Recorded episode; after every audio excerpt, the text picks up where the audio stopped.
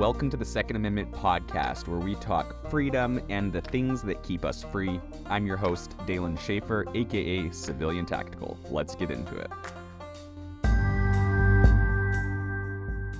Bullpup firearms, their history and origins. Ready, aim, fire, folks. This is the podcast, the only show on the airwaves that delivers the bang with a side of banter. I'm your host, Dalen Schaefer, the sharpshooter of sarcasm, here to take all things firearms to the next level. Today, we're setting our sights on a gun trend that's hotter than a $2 pistol the rise of bullpup firearms. It's time to paparazzi for these darlings. Now, what is all this fuss about bullpups. No, it's not about adopting a furry new friend, although some people are all for that. No, this is the realm of compact and coy, yet downright deadly bullpup firearms.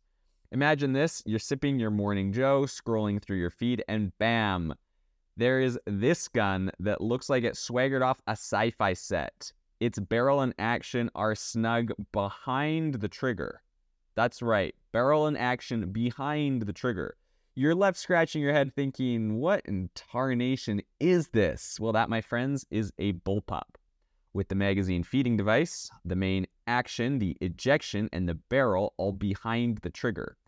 The part that is normally the stock that goes from your cheek to the action of the rifle is actually containing critical components of the firearm, and that makes this thing shorter.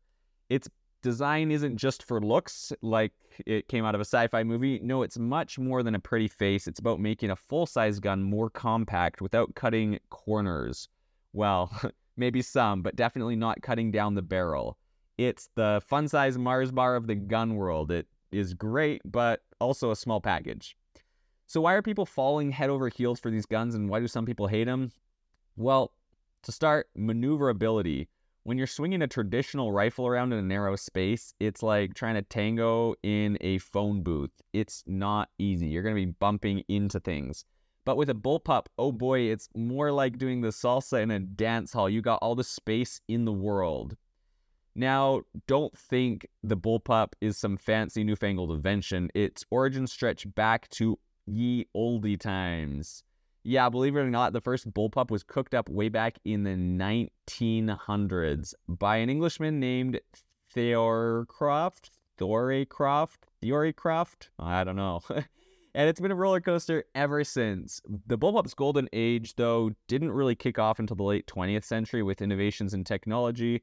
These compact Conrads became a staple of modern warfare.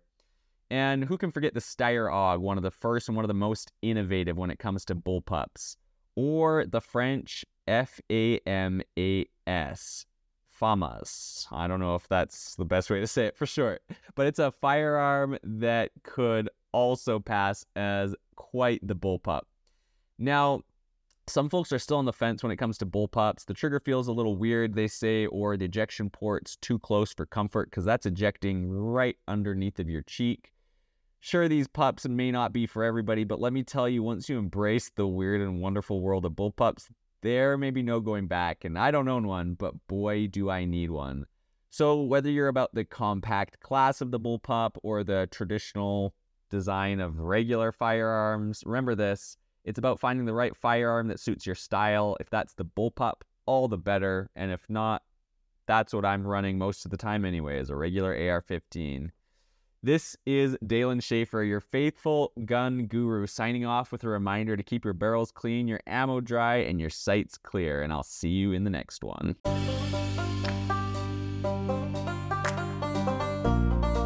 This has been the Second Amendment Podcast with your host, Dalen Schaefer. Don't forget to keep being you and loving the Second Amendment, and I will see you next time.